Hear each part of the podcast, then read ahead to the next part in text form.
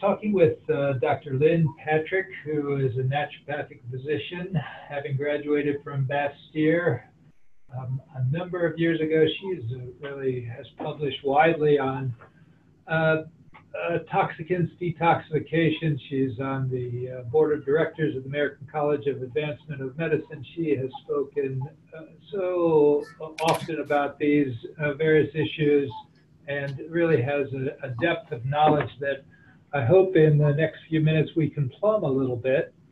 So, Lynn, I wanted to start off by asking you a question that has um, kind of been on my mind, and, and that is uh, the, the idea of uh, inflammation and its association with toxicants. And I think that there is a general uh, thought that um, all toxicants cause inflammation, and therefore one can look for some kind of inflammatory markers as a surrogate for toxic exposure. And, and I'm not sure if that's always the case. So I'm wondering if you could talk about uh, you know, toxicants and inflammation, and then any kind of surrogate markers that you might look yeah. for in yeah. toxic exposure.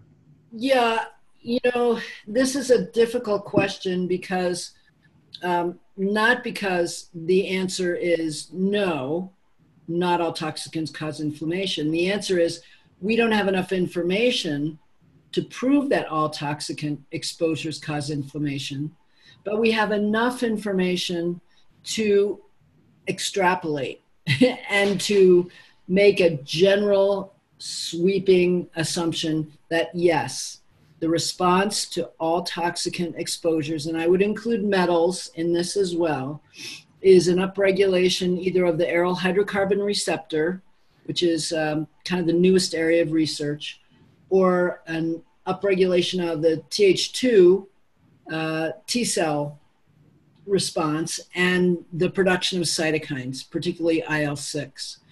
So there's an inflammatory response that can be seen certainly in a number of ways, either with up uh, elevated levels of 8-OHDG, which is an indicator of oxidant damage um, in, to the DNA, actually, or an upregulation of cytokines like IL 6. So, yes, you can see that. Here's the problem there's no way to equate one immune marker to one toxicant. That's impossible. Even 8-OHDG, which is uh, a lab test, it's a blood lab uh, marker that we can all do that indicates um, oxidant stress and oxidant damage and is seen in elevated levels in people who are exposed to mercury uh, or who are exposed to air pollution, particulate matter, 2.5 microns in diameter or less. Uh, certainly, we see this with people who are exposed to PCBs, mostly through their diet, through the American diet, or through um, eating a lot of fish. But we can't identify a connection between a toxicant and an immune marker.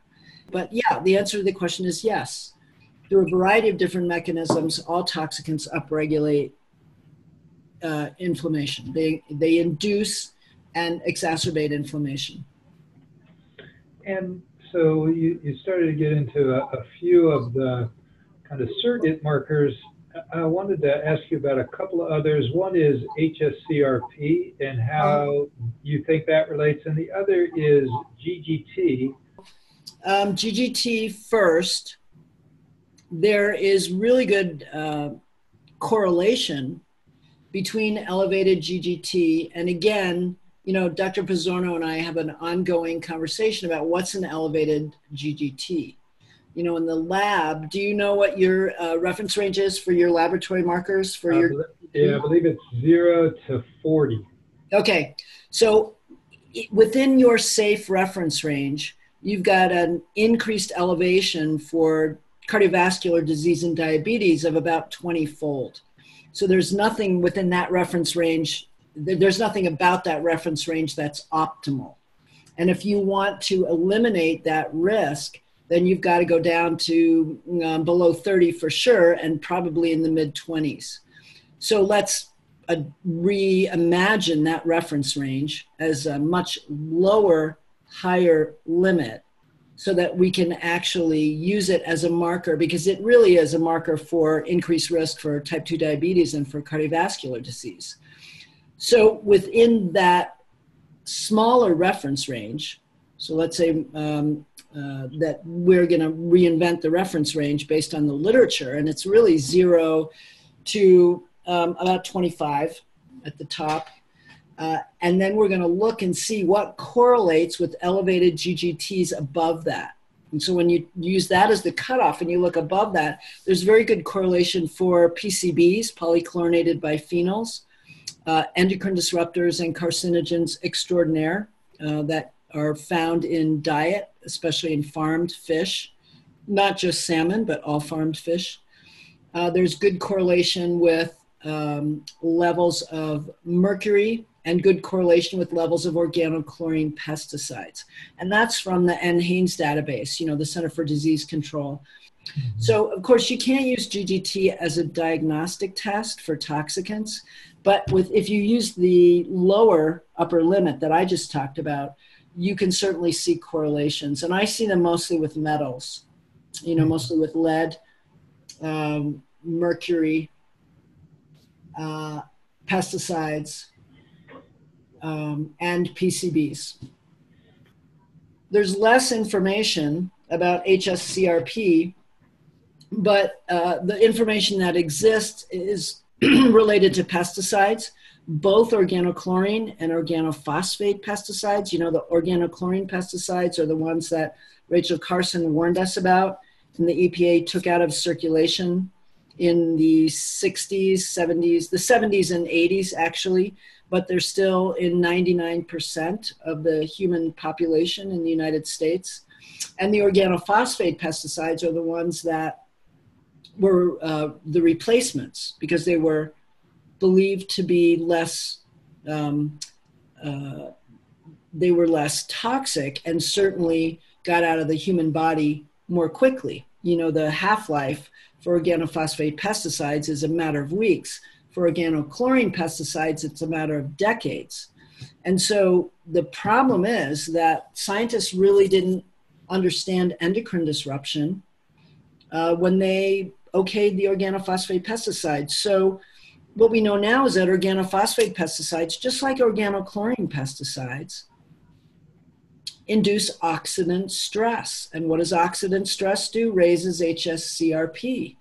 So they're both, as are many toxicants, sources of oxidant stress. And that's damaging to the endothelium, it's damaging to the vascular system, it's damaging to the heart, it's damaging to the organs, you know, basically these are unfortunately some of the toxicants that are causing uh, a lot of damage uh, vascularly, you know, in our population. So having a high HSCRP isn't just about having high risk for cardiovascular disease. It's also about a toxicant load that's causing oxidative damage, you know, in the vascular system, as well as you know other places and and i think one of the things that we're working towards like when we really get our act together and create good markers of toxicant exposure um, we're going to be looking at things like uh, the aryl hydrocarbon receptor which we don't have a test for upregulation of that receptor yet um, but that leads to increased levels of interleukin 6 um, we will also be able to understand enzyme uh, inhibition a little bit more. There's an enzyme called PON1, paraoxonase 1, which is an enzyme inside of HDL. That's why HDL is such a good lipoprotein to have in your blood, is because it contains this enzyme, PON1. Well, there's PON2, 3, 4, and 5 too, but paraoxonase is really strong uh, antioxidant and helps us take uh, organophosphate pesticides apart, metabolize them, and excrete them. And people who are really in trouble, and there's some um, uh, genetics uh, SNPs uh, panels that will look for this now, are the people who have a PON1 SNP, you know, who are uh, homozygous for the PON1 SNP.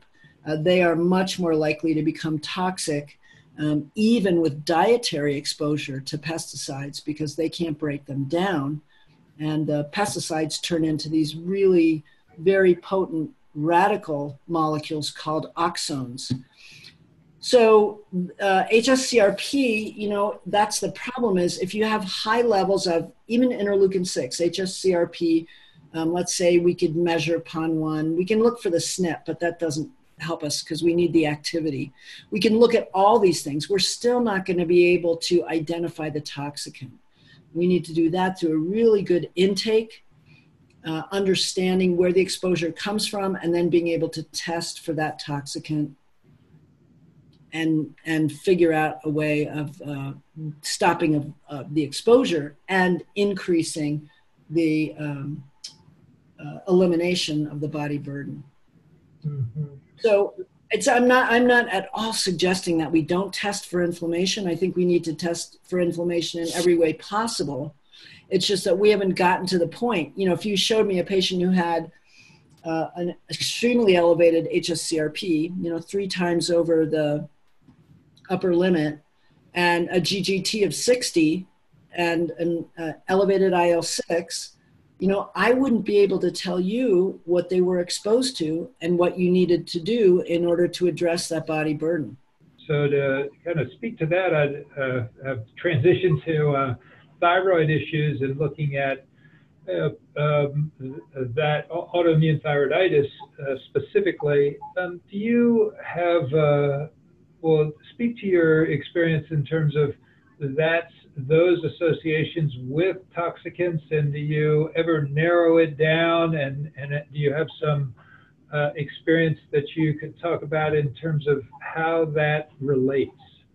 Okay, I do, and I can talk about that. It's one of the things I lecture on quite a bit is um, thyroid disruption, and we have probably about mm, 30 toxicants that are identified as thyroid disruptors. Uh, those same toxicants also will affect uh, immunity related to type 1 diabetes, celiac disease, vitiligo, Sjogren syndrome, biliary cirrhosis, pernicious anemia, multiple, multiple sclerosis, alopecia, autoimmune alopecia, and um, some rare autoimmune conditions. So it's a bigger picture in terms of toxicant exposure than just thyroid autoimmune disease.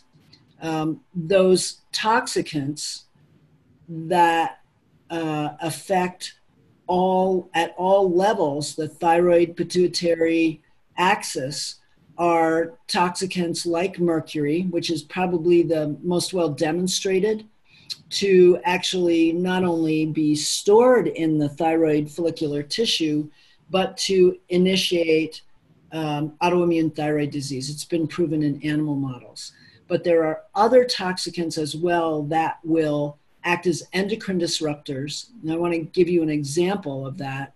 Um, perchlorate is a component of rocket fuel, and perchlorate is in the water. So it's a water contaminant, and it's a water contaminant, uh, particularly for those that live in areas where it's been manufactured or near military bases.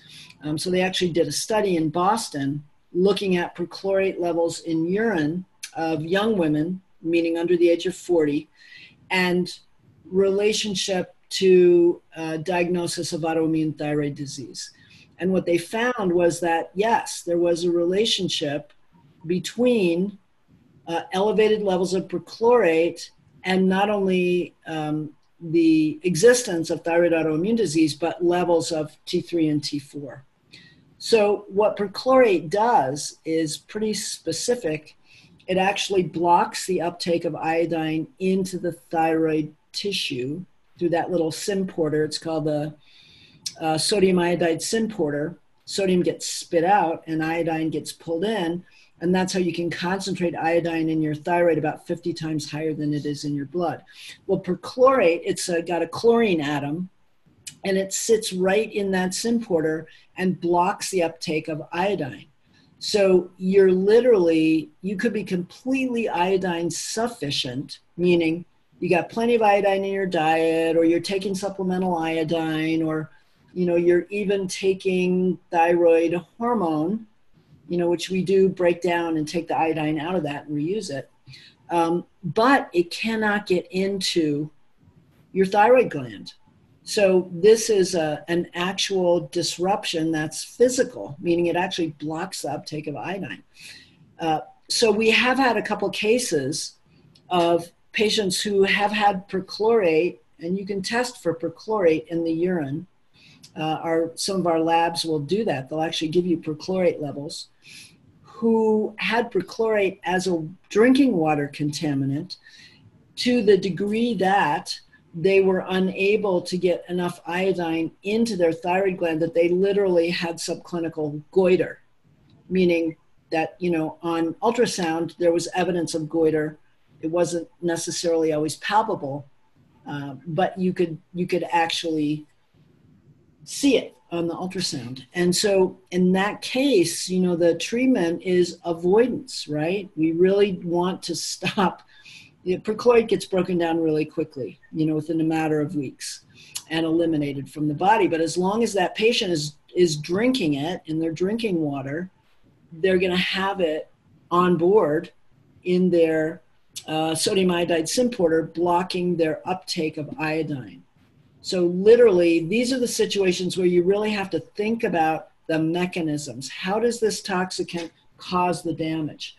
Because otherwise you'll just throw pills at the person and you won't be, be able to give them effective treatment. And that's one of the things I learned from Dr. Crinnion is, you know, just like in toxicology, avoidance is the first intervention, always. So uh, just uh, one more question on that. In, in autoimmune thyroiditis, have, have you found that when you avoid that toxicant or that trigger, that you're able to reverse um, the the autoimmune thyroiditis, or is the immune system, as as in some autoimmune conditions, you no longer are dealing with the initial trigger. It's a, it's the uh, immune system is yes. uh, kind of on, uh, right. on, autopilot. Right. It's so um, to break that question down we'll need to talk about a couple different things. And examples. So, one example would be mercury, which we know is probably the best well demonstrated in animal models and now in humans to cause an antibody reaction and, and certainly autoimmune thyroiditis. Uh, and mercury does actually get stored in the thyroid tissue. So, avoidance won't help you because for mercury that's stored in the liver or the kidneys or the thyroid tissue, the half life is in the matter of years.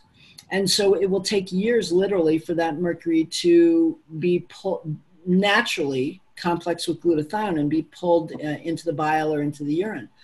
And so in that situation, it really necessitates active chelation with an active chelating agent. Um, and that's necessary in order to um, get rid of the agent that's inciting the autoimmune reaction.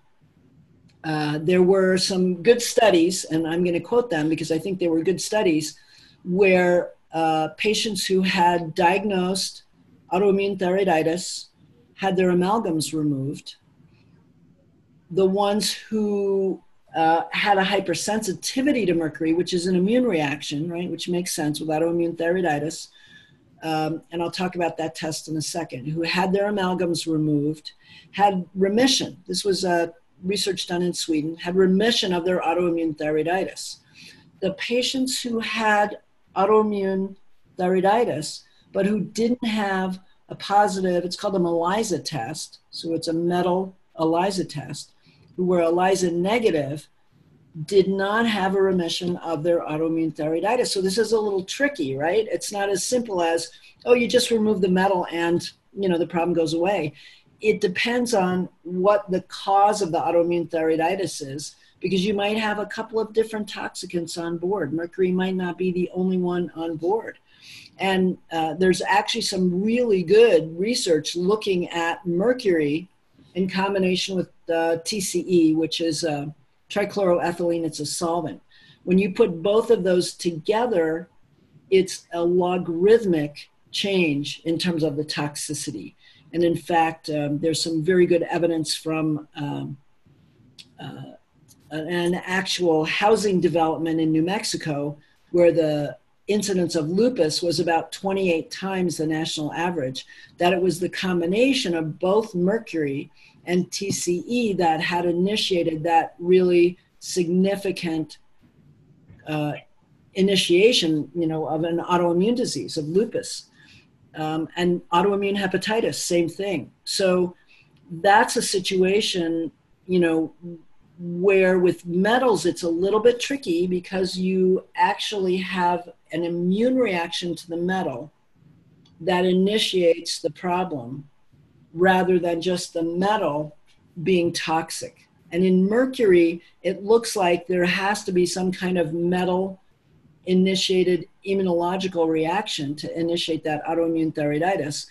And in that situation, because I'm going to be really specific to answer your question, um, when the metal can be removed, and it was as easy as getting the amalgams out of the mouths of, of uh, this particular group, their autoimmune thyroiditis did go into remission, complete remission.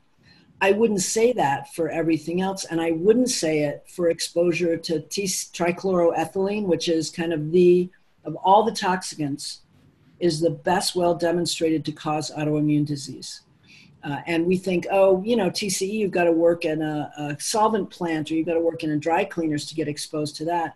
But no, it's one of the top uh, drinking water contaminants and soil contaminants um, in the United States. Very, very common contaminant. But with TCE, which is eliminated from the body very quickly, it does its damage as it's getting broken down in the liver. TCE is bound to certain proteins, certain uh, human liver proteins, and it can initiate autoimmune hepatitis or other forms of autoimmune disease. And in that case, the damage is already done. The TCE is metabolized and eliminated through the urine, and you've got an adduct, you know, on your hands that your body's making an, an antibody to. That it's it's already too late. And so you have to use other mechanisms to address that autoimmune disease. Let me ask you one other question um, about uh, saunas. And I know that you use saunas in oh, yeah. clinical practice. And what are, what are some of the uh, best ways? What kind of saunas do you use? What are some of the reasons that you would use saunas yes. medically? Yes. So the most important thing to know about whether a sauna is um, a clean sauna or not is how it's built. There are certain manufacturers that will not use glues, that will not use solvents, um, that will not use uh, wood that contains terpenes uh, in the manufacture of their sauna, and that's because they've taken their their cue from Dr. William Rea, who practiced environmental medicine. We just uh, lost him here about a year ago, mm-hmm. um, based on his research. So there are companies that actually use um, kind of a tongue and groove design uh, where they actually don't glue the sauna together. It's just put together kind of with pegs and uh, tongue and groove. And so it's completely free of uh, any material that would off gas when it's heated up, right? Because that's the last thing you want. So that's one thing. Um, infrared saunas have to be protected. So, in other words, conduit, metal conduit, has to be placed around all the wires or there will be significant EMF exposure. So, there are some manufacturers of infrared saunas that actually know about protecting the wiring with, with metal conduit and do that and they talk about it on their websites. Um, do you want me to mention? Sure. Yeah. yeah. So Heaven, Heavenly Heat and Sauna Ray R A Y are the two companies that build clean saunas, meaning they don't use solvents or glues in the manufacture of their sauna, and have mitigated for EMF exposure. So those are the important things about about that. Um, another thing, especially in a medical sauna, is you have to have an exhaust. because you will have patients in that sauna who are off gassing, volatile compounds that um, you don't want them to either breathe or you don't want other people in the sauna to breathe. So you have to have an exhaust fan. So good saunas will have just a standard little, you know, six inch or eight inch exhaust fan that will pull the air out of the sauna and vent it to the outside of the building. So when you want to use a sauna is in a patient who has a body burden that you know the sauna will help with. So those are very specific situations solvents in general, especially toluene, so patients who've been solvent exposed, phthalates, patients who've been exposed to phthalates, whether that's through personal care products or the off gassing from um, vinyl floor tiling, or however you've identified that they have a body burden of phthalates, they will come out in sauna. BPA does come out in sweat. Um, for metals, uh, cadmium pours out literally in sweat. Um, Dr. Genuis published that research where he showed that sweat levels uh, in the sauna are multiple times higher than either the urine or the serum levels of cadmium.